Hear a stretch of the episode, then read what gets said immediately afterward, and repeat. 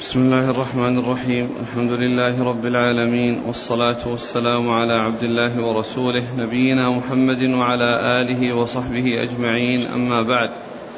قال الإمام الحافظ ابن ماجه القزويني رحمه الله تعالى قال في سننه: حدثنا محمد بن بشار قال حدثنا محمد بن جعفر قال حدثنا شعبة عن معاوية بن قرة عن أبيه رضي الله عنه أنه قال: قال رسول الله صلى الله عليه وعلى آله وسلم: لا تزال طائفة من أمتي منصورين لا يضرهم من خذلهم حتى تقوم الساعة. بسم الله الرحمن الرحيم. الحمد لله رب العالمين، وصلى الله وسلم وبارك على عبده ورسوله نبينا محمد وعلى آله وأصحابه أجمعين، أما بعد. فهذا حديث قرة بن إياس رضي الله تعالى عنه من الأحاديث التي أوردها ابن ماجه رحمه الله في باب اتباع سنة الرسول صلى الله عليه وسلم.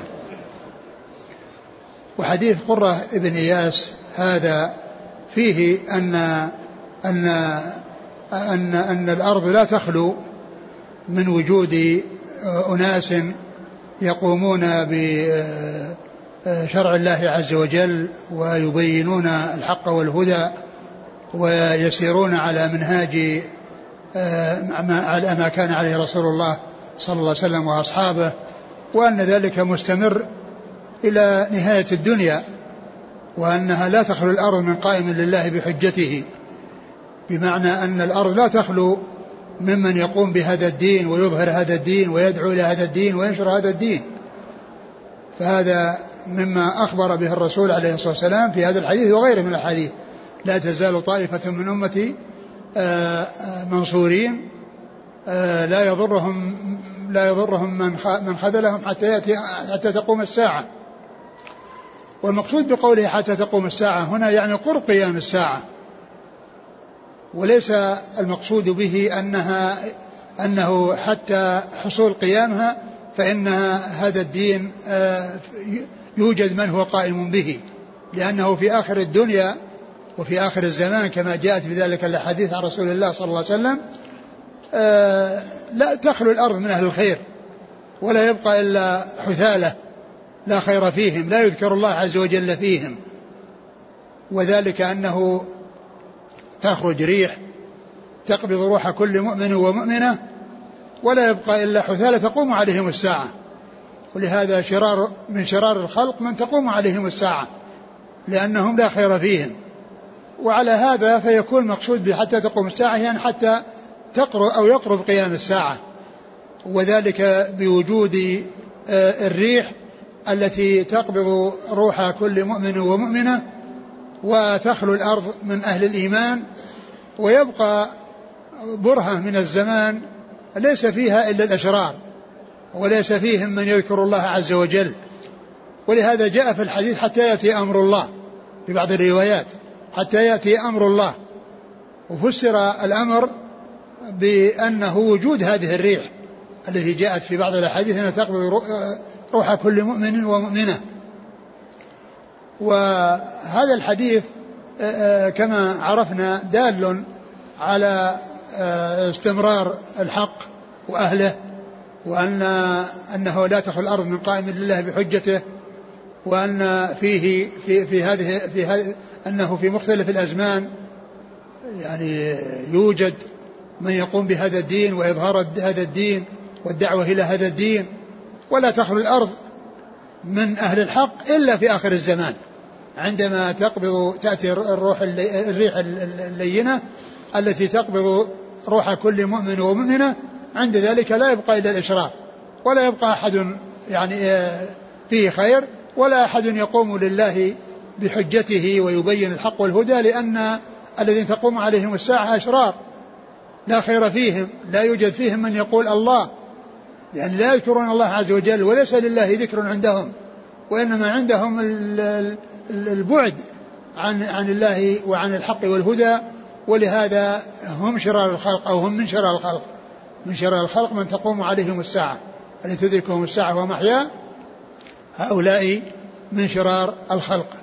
أعيد الحديث. لا تقوم لا تزال لا تزال طائفة من أمتي منصورين. والطائفة هي الجماعة. ومن المعلوم أن أن أن أن أن أن, أن, أن أهل الحق يكثرون ويقلون في الأزمان المختلفة، وليس وليس ال ال ال أنهم على كم من معلوم أو عدد معلوم، ولكنهم يقلون ويكثرون. ففي بعض الأزمان يعني يوجد من يقوم بهذا الدين بكثرة، وفي بعضها يوجد من يقوم بقلة، ولكن لا تخلو الأرض ممن يقوم بهذا الدين، لا تخلو الأرض ممن يقوم بهذا الدين، مع التفاوت الذي يحصل في الأزمنة، التفاوت الذي يحصل في الأزمنة. ومن العلماء من قال إن هذه الطائفة يعني هم أهل الحديث، ومنهم من قال إنهم أنهم آه لا يلزم أن يكونوا مجتمعين في مكان معين، وأنهم يكونون مبثوثين في الأرض، وأنه آه آه أنه آه المقصود ذلك من يقوم بأمر الله، سواء كان محدثا أو آه غير محدث، محدثا أو مفسرا أو فقيها، يعني آه يبين الحق والهدى للناس. فبعض أهل العلم فسره بأنهم أهل الحديث، وبعضهم فسره بأنه كل من يقوم بحجة الله عز وجل ويكون على حق وهدى، ويبين الحق والهدى على على محجة واضحة وعلى طريقة واضحة وعلى ما كان عليه أصحاب الرسول صلى الله عليه وسلم وأصحابه، فيعم. وهذا هو الذي قاله الإمام النووي رحمه الله، أنه يعني لا يلزم أن يكونوا مجتمعين في مكان واحد، وأنهم يكونون في أماكن متفرقة، وأنه يكون فيهم المحدث وفيهم المفسر وفيهم كذا وفيهم كذا.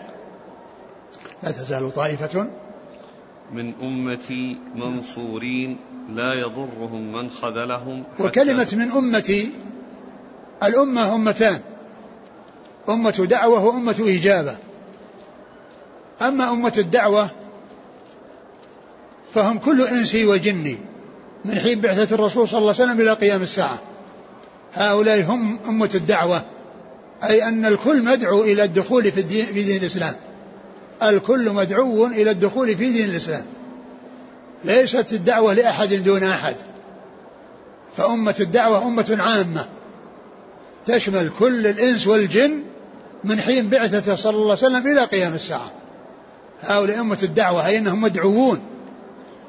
وأمة الإجابة هم الذين شهدوا أن لا إله إلا الله وأن محمد رسول الله ودخلوا في هذا الدين الحنيف، هؤلاء أمة الإجابة. وأمة الدعوة عامة وأمة الإجابة خاصة، لأنها خاصة بمن استجاب للدعوة ودخل في هذا الدين الحنيف. ولهذا في قول الله عز وجل: والله يدعو إلى دار السلام ويهدي من يشاء إلى صراط مستقيم، حذف المفعول في الأول في قوله يدعو لإفادة العموم، يعني يدعو كل أحد، كل مدعو إلى دار السلام، ما في حد يدعى وحد ما يدعى. لكن الهداية ليست عامة لكل أحد، وإنما هي خاصة بمن وفقه الله وامتن عليه بالهداية. ولهذا قال: من ويهدي من يشاء إلى صراط مستقيم. فالذي وفقه الله للدخول في الإسلام والهداية للصراط المستقيم هذا من أمة، هم أمة الإجابة.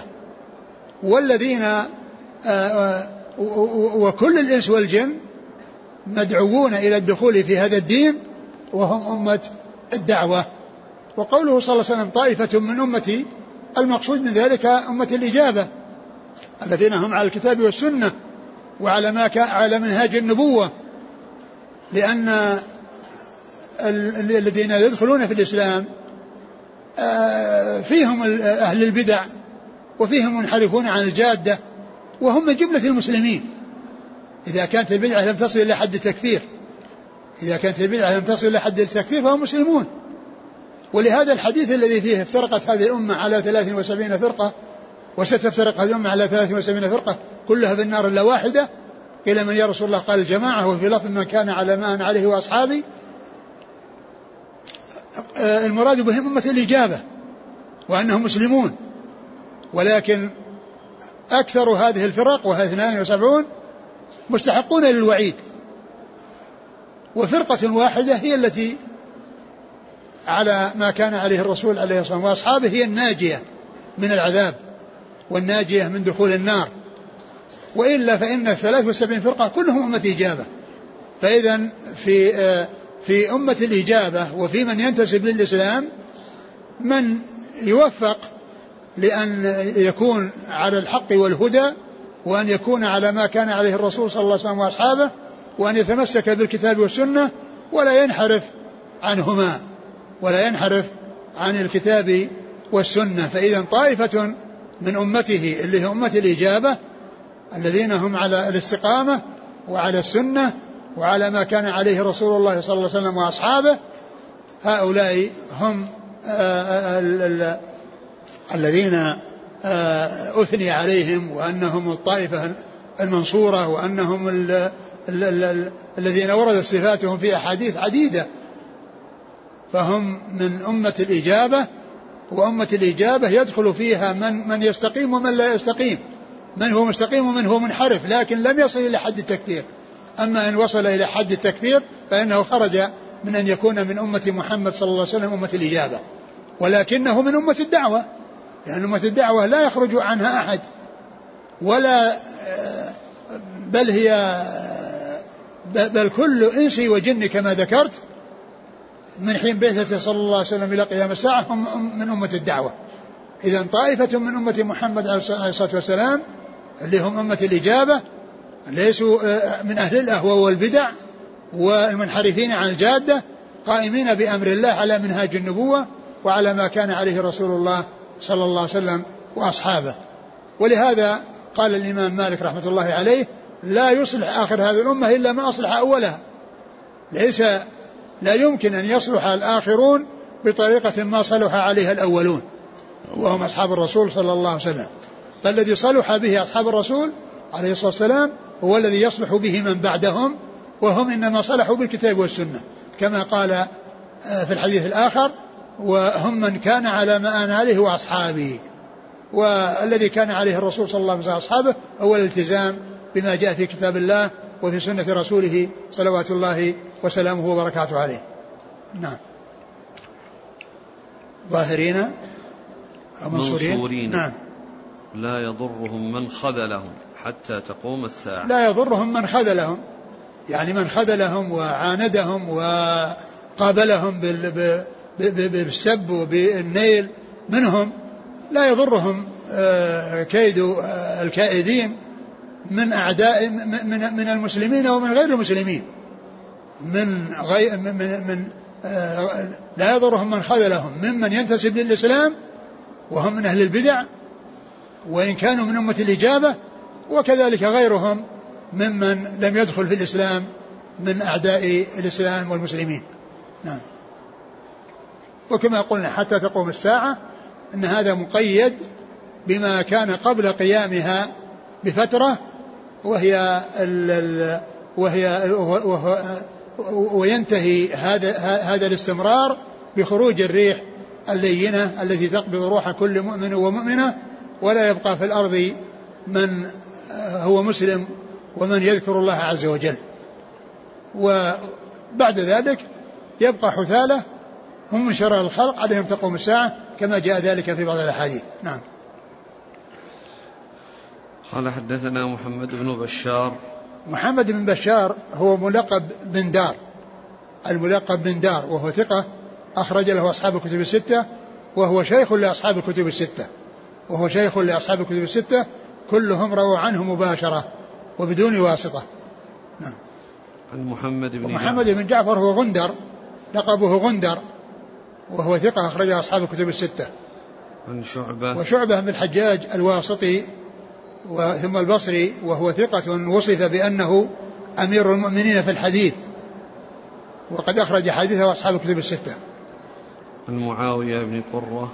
عن معاوية بن قرة هو ثقة أخرج له أصحاب الكتب. نعم. عن أبيه.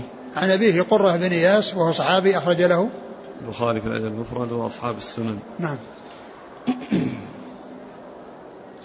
قال: حدثنا هشام بن عمار قال حدثنا يحيى بن حمزة قال حدثنا أبو علقمة نصر بن علقمة عن عمير بن الأسود وكثير بن مرة الحضرمي عن أبي هريرة رضي الله عنه أن رسول الله صلى الله عليه وعلى آله وسلم قال: لا تزال طائفة من أمتي قوامة على أمر الله عز وجل لا يضرها من خالفها.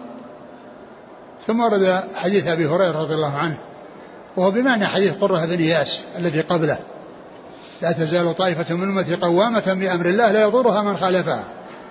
قوامة بأمر الله لا يضرها من خالفها، يعني هذا يفيد استمرار هذه الأمة القوامة، وهي صيغة مبالغة من القيام، يعني أنها قائمة بأمر الله ملتزمة بشرع الله. والأمر هنا يعني ما يشمل ما يشمل الأوامر والنواهي وغيرها، يعني قائمة بالدين، قائمة بالدين وبتنفيذ الشرع وتطبيقه والالتزام به، لا يضرها من خالفها، يعني أن الله عز وجل حفظها ووفقها لأن تبقى وأن تستمر وأن تصبر على ما ينالها من الأذى في هذا السبيل الذي هو سبيل نصرة الدين وإظهار الدين والمحافظة على الدين ونشره والدعوة إليه. نعم. قال: حدثنا هشام بن عمار. هشام بن عمار صدوق أخرج له البخاري وأصحاب السنن. نعم. نعم. عن يحيى بن حمزة وهو ثقة أخرج له أصحاب الكتب. نعم. عن أبي علقمة نصر بن علقمة. أبو علقمة نصر بن علقمة هذا قال عنه الحافظ التقريب مقبول، ولكن وثقه بعض الأئمة، وثقه دحيم عبد الرحمن بن إبراهيم، ووثقه ابن حبان، وروى عنه جماعة، فمثله لا يكون حديثه لا يوصف بأنه مقبول، لا يحتج به إلا عند الاعتضاد، بل هو ممن هو يكون يوصف بأنه صدوق، يعني يقبل حديثه ويكون من قبيل الحسن. ولكن الحديث يعني كما هو معلوم جاء من طرق متعددة، منها طريق قرة بن إياس السابقة، ومنها ما جاء في الصحيحين وفي غيرهما من حديث معاوية رضي الله تعالى عنه. فالإسناد هو حسن، ولكن المتن يعني قد صح وجاء في حديث صحيحة ثابت عن رسول الله عليه الصلاة والسلام في الصحيحين وفي غيرهما، ومنها حديث وكذلك منها أي من الحديث التي صحت في ذلك حديث قرة بن إياس الذي تقدم قبل هذا. قال: المقبول أخرج له النسائي وابن ماجه وهو كما هو معلوم صدوق، يعني الأولى في حقه أن يقال صدوق وحديثه حسن، ولكن الحديث صحيح لأنه جاء من طرق أخرى وله شواهد صحيحة. نعم. عن عمير بن الأسود هو ثقة أخرجه أصحاب الكتب إلا الترمذي. نعم. وكثير بن مرة الحضرمي وهو ثقة أخرج له وخارج القراءة وأصحاب السنن. نعم. عن أبي هريرة. أبو هريرة رضي الله عنه عبد الرحمن بن صخر الدوسي أكثر الصحابة حديثا، وهذا الحديث هو من أفراد ابن ماجه بكونه عن أبي هريرة، لأنه يعني لأنه ما رواه أحد من أصحاب الكتب عن أبي هريرة، وإنما رواه عن صحابة آخرين في الصحيحين وفي غيرهم، منها حديث معاوية. ولهذا البوصيري على طريقته التي ذكرها في أول كتابه أن الحديث إذا جاء من طريق صحابي واحد فإنه وقد جاء من طريق صحابة آخرين فإنه يذكره، لأنه من أفراده بالنسبة للصحابي، لأن البخاري ومسلم وأبو داود والترمذي والنسائي ما رووا هذا الحديث عن أبي هريرة، ما رووا هذا الحديث عن أبي هريرة. إذن ابن ماجه انفرد بروايته من طريق أبي هريرة، وإن كان الحديث نفسه جاء عن معاوية في الصحيحين وجاء عن غيره، إلا أنه يعتبر من الزوائد باعتبار آه الحديث باعتبار الصحابي. ومن المعلوم أن الحديث هو عند المحدثين يعتبرونه باعتبار الصحابي، يعني إذا أرادوا أن يذكروا أطرافه يذكروا أطرافه من حيث الصحابي، وأما غيرها إذا كان جاء عن صحابة يقال لها شواهد، وقال لها شواهد. وأما إذا كان الصحابي منفردا به ولم يروه غيره فإنه يكون من أفراد ذلك الذي رواه عنه، وإن كان جاء في الكتب الأخرى عن صحابة آخرين عن صحابة آخرين فهو من زيادات ابن ماجه باعتبار أنه جاء عن أبي هريرة ولم يأتي عن أبي هريرة هذا الحديث في الكتب الخمسة الأخرى، فإذا صار من زوائد ابن ماجه على ما مشى عليه البوصيري. نعم.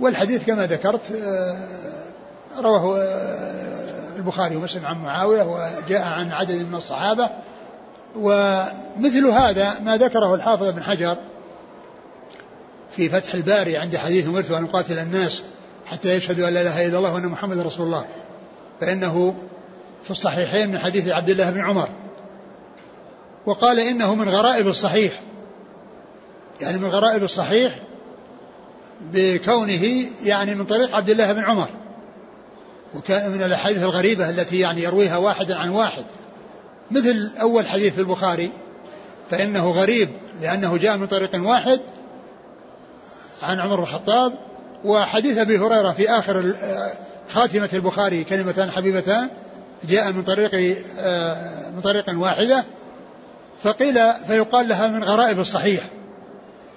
قال الحافظ بن حجر في شرح هذا الحديث اللي هو حديث أقاتل الناس، قال وهذا الحديث من غرائب الصحيح وقد خلا منه مسند الإمام أحمد على سعته وقد خلا منه مسند الإمام أحمد على سعته يعني يكون حديث مسند الإمام أحمد بالآلاف، يعني يعني هو قيل أنه أربعين ألف و والمطبوع الذي طبع الآن هو في حدود الثلاثين ألف، فهو كتاب واسع مشتمل على عشرات الألوف من الأحاديث عن رسول الله عليه الصلاة والسلام. فقال الحافظ وقد خلا منه مسند الإمام أحمد على سعته، يعني خلا منهم باعتبار حديث ابن عمر، وإلا فإنه في مسند الإمام أحمد عن أبي هريرة، فإذن هو بالنسبة للصحابي يعني أو انفراد كونه ما جاء من طريق صحابي واحد يعني في كتاب معين يقال إنه من غرائب ذلك الكتاب. فكذلك هنا الذي معنا هو من الغرائب أو من الزيادات لكونه بالنسبة لحديث أبي هريرة، وإن كان المتن جاء عن عدد من الصحابة وفيها ما هو في الصحيحين عن معاوية كما أشرت إلى ذلك. نعم. قال حدثنا هشام بن عمار قال حدثنا الجراح بن مليح قال حدثنا بكر بن زرعة قال سمعت أبا عنبة الخولاني رضي الله عنه وكان قد صلى القبلتين مع رسول الله صلى الله عليه وسلم قال سمعت رسول الله صلى الله عليه وسلم يقول لا يزال الله يغرس في هذا الدين غرسا يستعملهم في طاعته. ثم ورد أبو عيسى أبو أبو أبو عبد الله بن ماجه رحمه الله هذا الحديث عن عن أبي عنبة الخولاني رضي الله تعالى عنه أن النبي عليه الصلاة والسلام قال لا يزال الله يغرس في هذا الدين غرسا يستعملهم في طاعته يستعملهم في طاعته وهذا مثل الأحاديث التي مرت، يعني لا تزال طائفة من أمتي قائمة بالحق أو قوامة بأمر الله، لأن الله عز وجل لا يزال وأن هذا مستمر، أن الله تعالى يوجد في كل زمان من يعني يقوم بهذا الدين ويثبتهم عليه ويعني يجعلهم يقومون به بأنفسهم ويدعون غيرهم إليه ويصبرون على ما ينالهم في, في هذا السبيل، وأن الله تعالى يوفقهم بهذا الغرس الذين غرسهم وجعلهم قوامين بأمر الله يستعملهم في طاعة الله عز وجل، بمعنى أنه يوفقهم لأن, لأن يلتزموا بطاعة الله وطاعة رسوله عليه الصلاة والسلام والدعوة إلى هذا الدين والثبات, والثبات على هذا الدين والدعوة إليه. فهو في المعنى من جملة أو موافق للأحاديث السابقة التي مرت لا تزال طائفة من أمتي قائمة بأمر الله. نعم. قال حدثنا هشام بن عمار عن الجراح بن مليح. هذا الجراح بن مليح البهراني وهو صدوق أخرجه النسائي وابن ماجه. نعم. عن بكر بن زرعة وهذا قال عن الحافظ تقريب مقبول ولكنه وثقه ابن حبان وروى عنه جماعة ولم يضعف, فإذا حديثه يكون من قبيل من قبيل الحسن, حديثه يكون من قبيل الحسن لأنه ما ضعف ولا جرح, وثقه ابن حبان وروى عنه كثيرون, روى عنه جماعة. نعم. رجله ابن ماجه, رجله ابن ماجه. نعم. عن أبي عنبة الخولاني, أبو عنبة الخولاني رضي الله عنه صحابي, أخرج له ابن ماجه, أخرج له ابن ماجه. وقال إنه شهد صلى القبلتين, يعني معناه أنه متقدم الإسلام لأن الصلاة إلى القبلة الأولى كانت بعد الهجرة بسنة وستة أشهر, لأن النبي صلى الله عليه وسلم كان يصلي إلى بيت المقدس في مكة, ولما وصل إلى المدينة مكث سنة وستة أشهر يصلي إلى بيت المقدس, ثم بعد ذلك نزل تحويل القبلة إلى الكعبة فصار يصلي إليها. فمن صلى القبلتين أو من كان أدرك الصلاة إلى القبلتين وجمع بينهما بأن صلى القبلة الأولى ثم القبلة الثانية, بمعنى أنه أدرك القبلة الأولى, يعني من متقدم الإسلام, أنه متقدم الإسلام, يعني معناه أن كأنه كان إسلامه يعني في أول هجرة أو قبل الهجرة. نعم. قال حدثنا يعقوب بن حميد بن كاسب قال حدثنا القاسم بن نافع قال حدثنا الحجاج بن أرطاة عن عمرو بن شعيب عن أبيه أنه قال قام معاوية رضي الله عنه خطيبا فقال أين علماؤكم, أين علماؤكم, سمعت رسول الله صلى الله عليه وعلى آله وسلم يقول لا تقوم الساعة إلا وطائفة من أمتي ظاهرون على الناس لا يبالون من خذلهم ولا من نصرهم. ثم أورد ابن ماجه رحمه الله هذا الحديث عن معاوية رضي الله عنه, وهو أنه أن النبي أنه قال أين علماؤكم, قال إيش, قام خطيبا فقال أين علماؤكم, قام خطيبا فقال أين علماؤكم, أين علماؤكم. وهذا الاستفهام يعني يمكن أن يكون المقصود به أنهم يصدقوه أو يعني يكون عندهم شيء يعني يوافق ما عنده, أو أن المقصود من ذلك أنهم يأخذوا عنه ويبلغوا الناس, أو أن المقصود من ذلك أن أن أن أنهم يعني آآ آآ يعني يظهرون ما عندهم ويبينون ما عندهم من من, من العلم. فهذا هو المقصود من قوله أين علماؤكم, أين علماؤكم, إما ليصدقوه فيما يقول وأن عندهم مثل ما عنده, أو أو له ليأخذوا عنه ويتلقوا عنه, اللي هم العلماء اللي يعتبرون المرجع لغيرهم.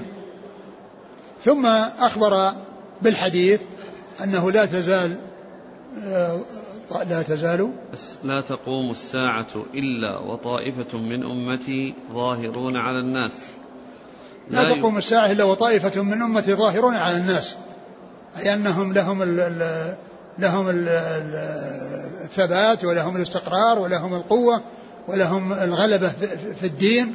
وهذا كما هو معلوم يكون في بعض البلاد, ويكون أيضا يعني من ناحية البيان والحجة, وأن أن الحق يعني ظاهر, وأنهم لا يضرهم من خذلهم ولا من خالفهم, وكذلك من نصرهم, يعني سواء يعني وافقهم الناس وخالفهم الناس, من وافقهم وافقهم على الحق, ومن خالفهم فإنه خالف الحق, ولكنهم ثابتون مستقرون. ومن نصرهم وأيدهم وكان معهم فإنه يكون مثلهم, وما كان بخلافهم ممن كان من أعدائهم الكفار فإنه عدو لهم, ومن خذلهم من من أهل البدع الذين لم يصلوا إلى حد الكفر, إذا تصل بدعتهم إلى حد الكفر فإنهم لا يضرهم خذلانهم. وكذلك أيضا لو وافقهم يعني أحد من أهل البدع أو من من غيرهم يعني وناصرهم وأيدهم فإنهم ثابتون مستقرون، وافقهم من وافقهم وخالفهم من خالفهم.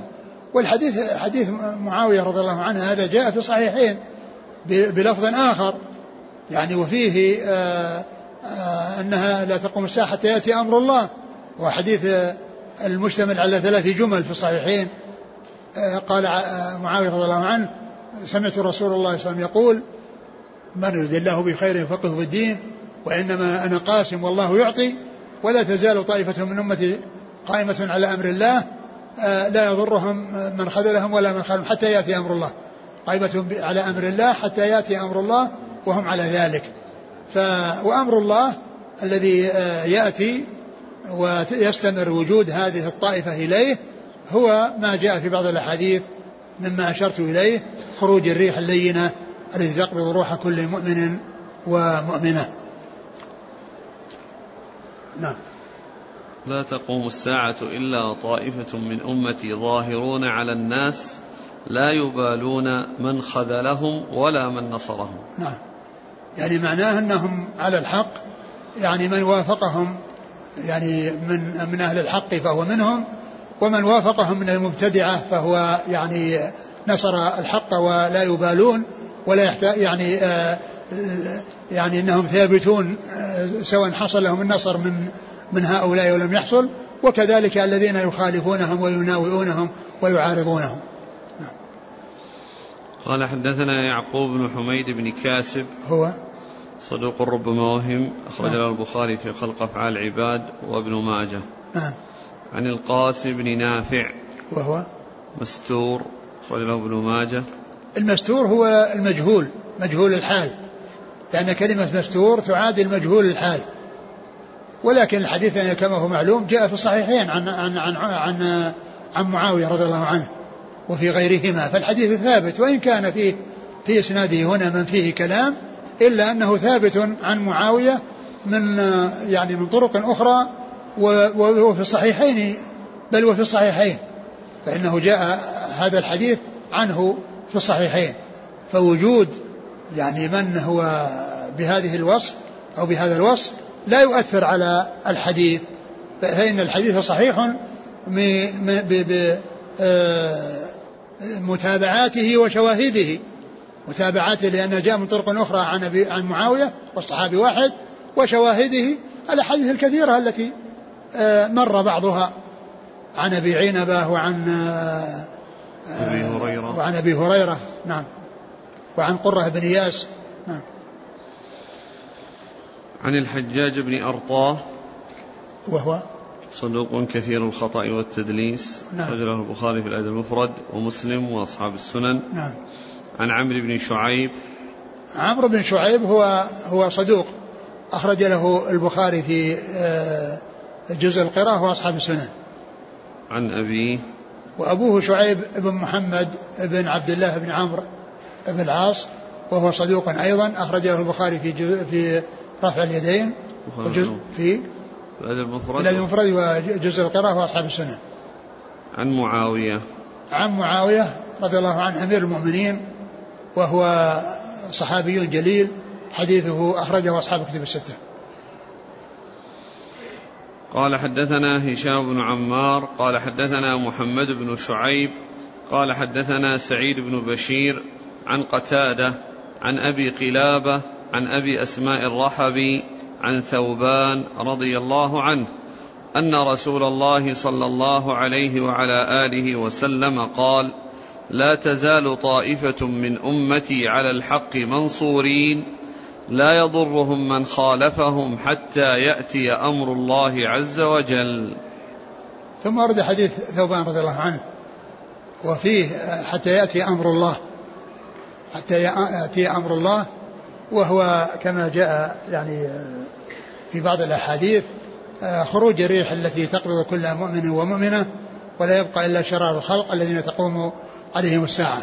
فالحديث مثل الأحاديث التي قبله كلها في بيان من يظهر السنة ويتبع السنة ويثبت عليها ويدعو إليها ولا يؤثر عليه خلاف من خالف وعناد من عاند، بل هو ثابت على الحق مستقر عليه ملازم له، لا يتأثر بما يحصل له من الأذى ولا ما يحصل له من المخالفة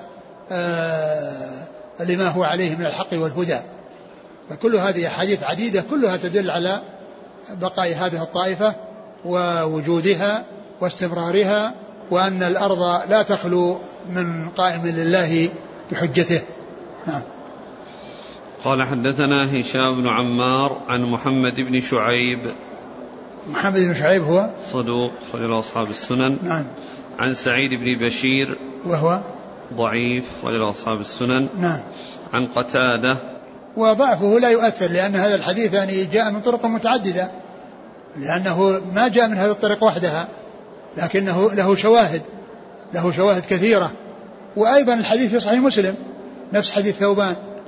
نعم، يعني من, يعني من خرج له بشير أصحاب السنن. نعم، هو موجود في صحيح مسلم. نعم. عن قتادة عن قتادة من دعامة السدوسي ثقة أخرج أصحاب الكتب. عن أبي قلابة عن أبي قلابة عبد الله بن زيد الجرمي ثقة أخرج أصحاب الكتب. عن أبي أسماء الرحبي وهو ثقة أخرج له خالف المفرد ومسلم وأصحاب السنن. نعم. عن ثوبان عن ثوبان مولى رسول الله صلى الله عليه وسلم أخرج حديثه خالف المفرد ومسلم وأصحاب السنن. نعم. قال حدثنا أبو سعيد عبد الله بن سعيد قال حدثنا أبو خالد الأحمر قال سمعت مجالدا يذكر عن الشعبي عن جابر بن عبد الله رضي الله عنهما أنه قال: كنا عند النبي صلى الله عليه وعلى آله وسلم فخط خطا وخط خطين عن يمينه وخط خطين عن يساره، ثم وضع يده في الخط الأوسط فقال: هذا سبيل الله، ثم تلا هذه الآية: وأن هذا صراطي مستقيما فاتبعوه ولا تتبعوا السبل فتفرق بكم عن سبيله. ثم أورد أبو, أبو, أبو, أبو عبد الله بن ماجه رحمه الله حديث جابر بن عبد الله الذي ختم به هذا الباب، وهو أن الرسول عليه الصلاة والسلام خط خطا مستقيما، ثم خط خطين عن جانبه وعن جانبه من يمين ومن يسار، ثم قال: هذا سبيل الله، يعني أن هذا هو الحق والهدى الذي من سلكه فإنه على حق، ومن حاد إلى هذه الخطوط الجانبية التي تذهب يمينا وشمالا فإنه ينحرف عنه إلى غيره، ينحرف عن طريق الاستقامة إلى, طريق إلى, إلى, إلى الطرق المنحرفة التي هي متفرقة ويعني مباينة للسبيل المستقيم الذي قال الله عز وجل فيه: وأن هذا صراطي المستقيم فاتبعوه ولا تتبعوا السبل فتفرق بكم عن سبيله. السبل التي يعني ال ال ال التي مخالفة لهذا السبيل، والتي هي جوانب، يعني الإنسان إذا مال إليها انحرف عن, عن, عن طريق الاستقامة وصار عن طريق على, على هذه الطرق والسبل المنحرفة. فالرسول صلى الله عليه وسلم لما خط هذا الخط وخط هذه الخطوط الجانبية العرضية التي هي طرق الضلال والانحراف، رغب في اتباع ذلك الطريق وسلوك تلك الجادة المستقيمة التي هي ما كان عليه رسول الله صلى الله عليه وسلم وأصحابه، وأن يحذروا من سلوك هذه المسالك التي هي مخالفة لطريق الاستقامة، وهي لها اتجاهات يعني ليست اتجاه يعني ذلك الطريق لكونها يعني من الجوانب يعني ليست مستقيمة معه، وإنما هي مخالفة له. فالرسول صلى الله عليه وسلم رغب في اتباع السنة وحذر من البدع ومن الطرق المنحرفة التي التي هي طرق أهل الأهواء وأهل البدع، فرغب في اتباع السنة ولزومها وحذر من الانحرافات أو الطرق المنحرفة عن, عن, عن هذا الطريق وعن هذا السبيل. والحديث في إسناده مجالد وهو ضعيف وفيه كلام ليس بالقوي، ولكن له شاهد من حديث عبد الله بن مسعود رضي الله تعالى عنه عند الدارمي وعند الإمام أحمد وغيرهما، فهو يعني الحديث ثابت ولا يؤثر فيه كونه من طريق مجالد. نعم. و نعم والسند قال حدثنا أبو سعيد عبد الله بن سعيد عبد الله بن سعيد الأشج وهو ثقة أخرج له أصحاب الكتب. نعم. عن أبي خالد الأحمر وهو ثقة صدوق يخطئ صدوق يخطئ أخرج له أصحاب الكتب. نعم. عن مجالد وهو ليس بالقوي وله مسلم وأصحاب السنن. نعم. عن الشعبي عمرو بن شراحيل الشعبي ثقة أخرج له أصحاب الكتب. عن جابر بن عبد الله جابر بن عبد الله الأنصاري رضي الله تعالى عنهما أحد السبعة المكثرين من حديث رسول الله صلى الله عليه وسلم. وهذا الباب الذي آه الذي آه هو باب اتباع السنة سنة الرسول صلى الله عليه وسلم مشتمل على خمسة أحاديث زوائد عند ابن ماجه، على خمسة أحاديث وكلها صحيحة كلها ثابتة عن رسول الله عليه الصلاة والسلام. منها ما هو يعني فيه إسناده كلام ولكن له شواهد، ومنها يعني ما يعني يكون من أفراد ابن ماجه من طريق صحابي واحد ولكنه جاء عن صحابة آخرين. وقد اشتمل هذا الباب المكون من أحد عشر حديثا على خمسة أحاديث هي من زوائد ابن ماجه على الكتب الخمسة وكلها صحيحة. نعم. قال رحمه الله تعالى باب تعظيم حديث رسول الله صلى الله عليه وسلم والتغليظ على من عارضه. قال حدثنا أبو بكر بن أبي شيبة قال حدثنا زيد بن الحباب عن معاوية بن صالح قال حدثني الحسن بن جابر عن المقدام بن معد يكرب الكندي رضي الله عنه أن رسول الله صلى الله عليه وسلم قال يوشك الرجل متكئا على أريكته يحدث بحديث من حديثي فيقول بيننا وبينكم كتاب الله عز وجل، فما وجدنا فيه من حلال استحللناه وما وجدنا فيه من حرام حرمناه، ألا وإنما حرم رسول الله صلى الله عليه وسلم مثل ما حرم الله. ثم ورد ابن ماجه رحمه الله هذه الترجمة تعظيم حديث رسول الله صلى الله عليه وسلم والتغليظ في معارضته على من عارضه والتغليظ على من عارضه، يعني تعظيم حديث الرسول صلى الله عليه وسلم وهو العناية به والاهتمام به والالتزام به وعدم التهاون بالأخذ به، وكذلك أيضا التغليظ على من عارضه وتكلم فيه أو لم يعمل به أو عارضه بأنه لا يعمل به وقد بلغه حديث الرسول صلى الله عليه وسلم فإنه يغلظ عليه. وقد أورد ابن ماجه رحمه الله عدة أحاديث فيها يعني التعظيم وفيها التغليظ على من يحصل منه تقصير أو يعني عدم التزام بما ثبت عن رسول الله صلى الله عليه وسلم. ذكر ابن ماجه رحمه الله جملة من الحديث مشتملة على هذا، وأورد هذا الحديث الأول. أعد الحديث مثلا عن عن عن عن المقدام بن معد يكرب الكندي. نعم. أن رسول الله صلى الله عليه وسلم قال يوشك الرجل متكئا على أريكته يحدث بحديث من حديثي فيقول بيننا وبينكم كتاب الله عز وجل، فما وجدنا فيه من حلال استحللناه وما وجدنا فيه من حرام حرمناه، ألا وإنما حرم رسول الله صلى الله عليه وسلم مثل ما حرم الله.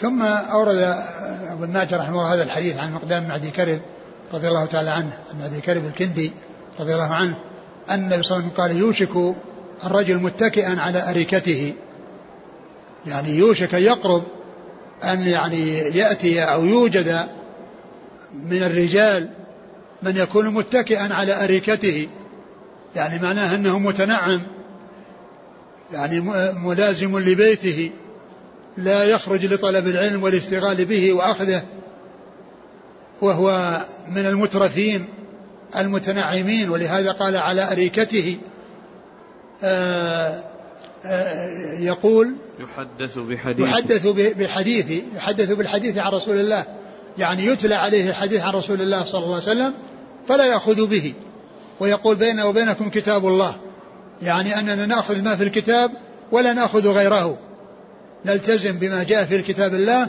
ولا نلتفت إلى غيره، يعني معناه أنه لا يؤمن بالسنة وإنما يؤمن بالقرآن فقط. ومن المعلوم أن من كفر بالسنة كفر بالقرآن، لأن القرآن يقول, يقول الله تعالى فيه وما آتاكم الرسول فخذوه وما نهاكم عنه فانتهوا، ويقول ويقول الله عز وجل وما كان لمؤمن ولا مؤمنة إذا قضى الله ورسوله أمرا أن يكون لهم الخيرة من أمرهم ومن يعص الله ورسوله فقد ضل ضلالا مبينا. ويقول الرسول ويقول الله عز وجل يقول إن كنتم تحبون الله فاتبعوني فاتبعوني اتبع الرسول صلى الله عليه وسلم يحببكم الله ويغفر لكم ذنوبكم والله غفور رحيم. فيوشك أن يوجد من يقول يعني هذه المقالة من المترفين المتنعمين الذين لا يبحثون عن الحق والهدى ولا يأخذون العلم عن أهله، وإنما ينحرفون عن الجادة ويركبون أهواءهم ويسيرون على أفهامهم الخاطئة وما يفهمونه من, من, من, من, من الضلال. فيقول الواحد منهم يحدث بالحديث عن رسول صلى الله عليه وسلم فلا يقبله، ويقول بيننا وبينكم كتاب الله ما كان فيه من حلال حللناه وما أحللناه وما كان من حرام حرمناه.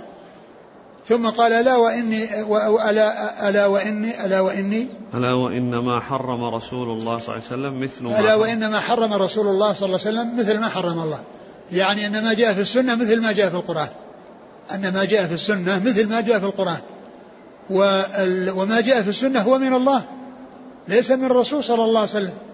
الرسول مبلغ عن الله وليس يأتي بالشيء من عنده ويأتي بالشريعة من عنده، وإنما يأتي بها من الله. إلا أن الشريعة قسمان، قسم متعبد بتلاوته والعمل به وهو القرآن، وقسم متعبد بالعمل به كالعمل بالقرآن، ولا يتعبد بتلاوته كما يتعبد بالقرآن. فالسنة متفقة مع القرآن بلزوم الأخذ بها، ولهذا مر بنا في الحديث من أطاعني فقد أطاع الله ومن عصاني فقد عصى الله، وذلك أن طاعة الرسول صلى الله عليه وسلم هي من طاعة الله، لأنه لا يأتي بشيء من عنده وإنما يأتي من الله، كما قال الله عز وجل وما ينطق عن الهوى إن هو إلا وحي يوحى.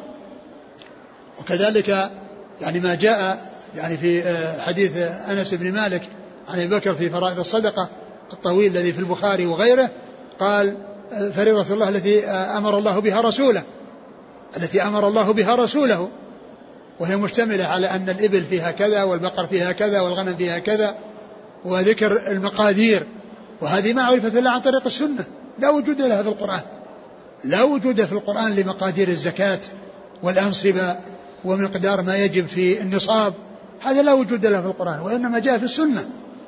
والله عز وجل أخبر بأنه أنزل الكتاب والرسول صلى الله عليه وسلم يبينه للناس، يبين الناس ما نزل إليهم وهم بلغ عن الله عز وجل. وكذلك الحديث الذي أشرت إليه بالأمس هو حديث سارني به جبريل آنفا في قضية يغفر للشهيد كل شيء، ثم إن النبي صلى الله عليه وسلم قال إلا, إلا, إلا الدين، يعني هذا الاستثناء من العموم الذي تقدم نزل به جبريل عن الرسول صلى الله عليه وسلم وأخبره به سرا، قال سارني به جبريل آنفا، يعني معناه أنه نزل بالوحي بأن الدين لا يغفر لأنه حق للناس وحق الناس للناس، و...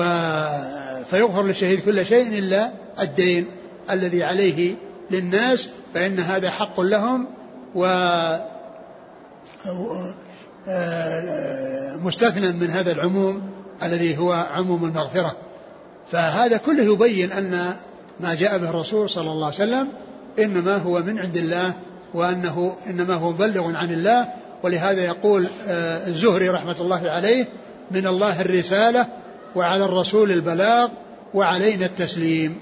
من الله الرسالة وعلى الرسول البلاغ وعلينا التسليم، فالرسول ليس عليه إلا بلاغ، وقد بلغ البلاغ المبين وأدى ما أمر بتبليغه على التمام والكمال، وما ترك أمرا يقرب إلى الله إلا ودل الأمة عليه، وما ترك أمرا يباعد من الله إلا وحذر الأمة منه صلوات الله وسلامه وبركاته عليه، وترك الناس على بيضاء ليلها كنهارها في غاية الوضوح والجلاء. نعم. قال حدثنا أبو بكر بن أبي شيبة، هو ثقة أخرج أصحاب الكتب إلا الترمذي. عن زيد بن الحباب، وهو صدوق أخرج البخاري في القراءة ومسلم وأصحاب السنن. نعم.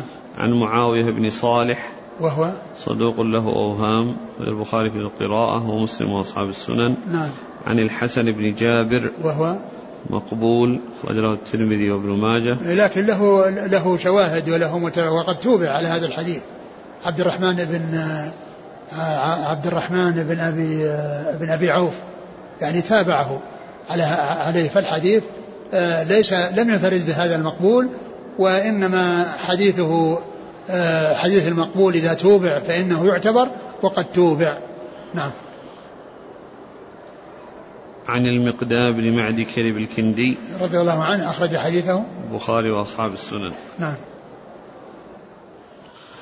قال حدثنا نصر بن علي الجهضمي قال حدثنا سفيان بن عيينة في بيته أنا سألته عنه عن سالم أبي النضر ثم مر في الحديث قال أو زيد بن أسلم عن عبيد الله بن أبي رافع عن أبيه رضي الله عنه أن رسول الله صلى الله عليه وعلى آله وسلم قال لا ألفين أحدكم متكئا على أريكته يأتيه الأمر مما أمرت به أو نهيت عنه فيقول لا أدري ما وجدنا في كتاب الله اتبعناه.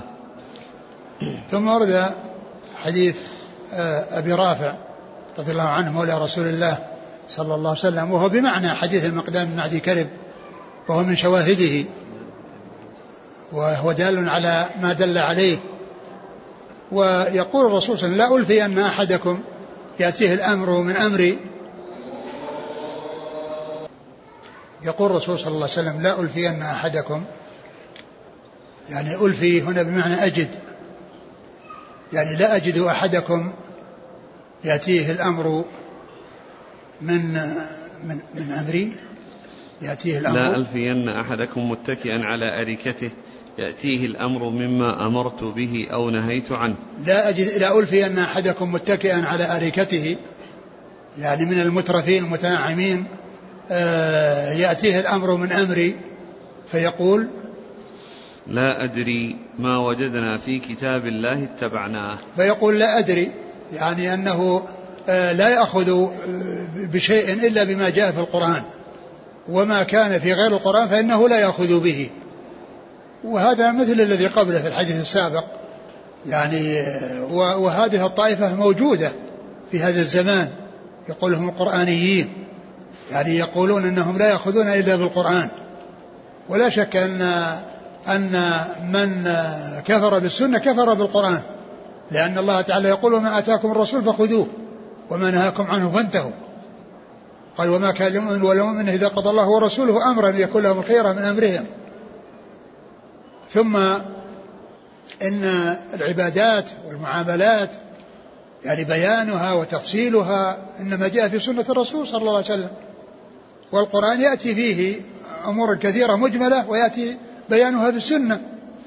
فإن الصلاة أمر بإقامتها وقد جاء بيان كيفيتها بالسنة، بيان ركعاتها وما يكون في كل ركعة من ركوع وسجود سجدتين وقيام وجلوس بين السجدتين، كل هذا جاء بالسنة ما جاء في القرآن.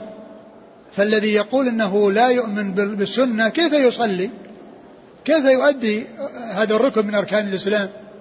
وكذلك بالنسبة للزكاة، يعني جاء الأمر بإعطاء الزكاة وإيتاء الزكاة، لكن كيف، إيش مقدار الزكاة، وما هو النصاب الذي تخرج تجب فيه الزكاة، وما مقدار الذي يزكى هذا لا وجود له إلا في السنة، كما في حديث أبي بكر الذي أشرت إليه في كتابه إلى أنس بن مالك الذي يقول فريضة الصدقة التي أمر الله بها رسوله، وفيه الإبل كذا والبقر كذا والغنم كذا وما إلى ذلك من, من ذكر الأنصبة ومقدار الزكاة، يعني في كل في كل نصاب، ومقدار الزكاة في كل نصاب. وكذلك الحج، ولله على الناس حج البيت، كيف الناس يحجون؟ الرسول صلى الله عليه وسلم قال خذوا عني مناسككم، قال في الحج خذوا عني مناسككم، وقال له صلوا كما رأيتموني يصلي. وكيفية الصلاة لا توجد في القرآن، وكيفية الحج لا توجد في القرآن لتفاصيلها، وإنما أكثرها إنما جاء في السنة. فالذي لا يؤمن بالقرآن هو مكذب بالقرآن ومكذب بالسنة، لأن القرآن أمر بالأخذ بالسنة وبما جاء به الرسول صلى الله عليه وسلم، وما آتاكم الرسول فخذوه وما نهاكم عنه فانتهوا. نعم. قال حدثنا نصر بن علي الجهضمي وهو ثقة أخرج أصحاب الكتب الستة. عن سفيان بن عيينة سفيان بن عيينة ثقة أخرج أصحاب الكتب الستة. قال في بيته وأنا سألته عنه، يعني هذا كلام نصر بن علي يقول أنه حدثه في بيته وأنه هو الذي سأل، يعني هذا التحديث بناء على سؤال هذا التحديث بناء على سؤال. نعم. عن سالم أبي النضر عن سالم أبي النضر وهو ثقة أخرج أصحاب الكتب. نعم. قال ثم مر في الحديث. نعم. قال أو زيد بن أسلم، يعني أنه شك، يعني آه هل آه يعني آه أخذه عن سالم بن نضر أو زيد بن أسلم، والشك في الراويين أيهما الذي أخذ عنه يؤثر إذا كان أحدهما ضعيف والثاني ثقة. إذا كان أحدهما ضعيف والثاني ثقة فإنه يؤثر، لأنه قد يكون الحديث عن الضعيف ما دام أنه ما في جزم بأنه عن الثقة، لكن إذا كان ثقتين فإنه لا يؤثر كما هنا، لأن كل من سالم بن نضر ثقة وزيد بن أسلم ثقة، فسواء كان هذا أو هذا النتيجة واحدة، وإنما يؤثر الشك في الراوي أو في الرواة هل هو هذا أو هذا فيما إذا كان أحدهما ضعيفا. إذا كان أحدهما ضعيفا والثاني ثقة فإنه يحتمل أن يكون الضعيف يحتمل أن يكون الضعيف كما قالوا في المرسل. المرسل هو الذي يقول فيه التابع قال رسول الله صلى الله عليه وسلم، وإنما ضعف المرسل لاحتمال أن يكون ساق الصحابي أو تابعي، وذلك التابعي يحتمل وإن كان تابعيا يحتمل يكون ثقة وأن يكون ضعيفا. فإذا كان الشك يعني بين راويين أحدهما ضعيف والثاني ثقة فإنه يؤثر ولا يحتج بالحديث، وإن كان الشك كما هنا بين ثقتين فسواء كان المأخوذ عنه زيد بن أسلم أو المأخوذ عنه آه سالم بن نضر النتيجة واحدة. نعم. عن عبيد الله بن أبي رافع وهو ثقة أخرجه أصحاب الكتب. عن أبيه عن أبيه أبو رافع رضي الله عنه أخرجه أصحاب الكتب. والله تعالى أعلم، وصلى الله وسلم وبارك على عبده ورسوله نبينا محمد وعلى آله وأصحابه أجمعين.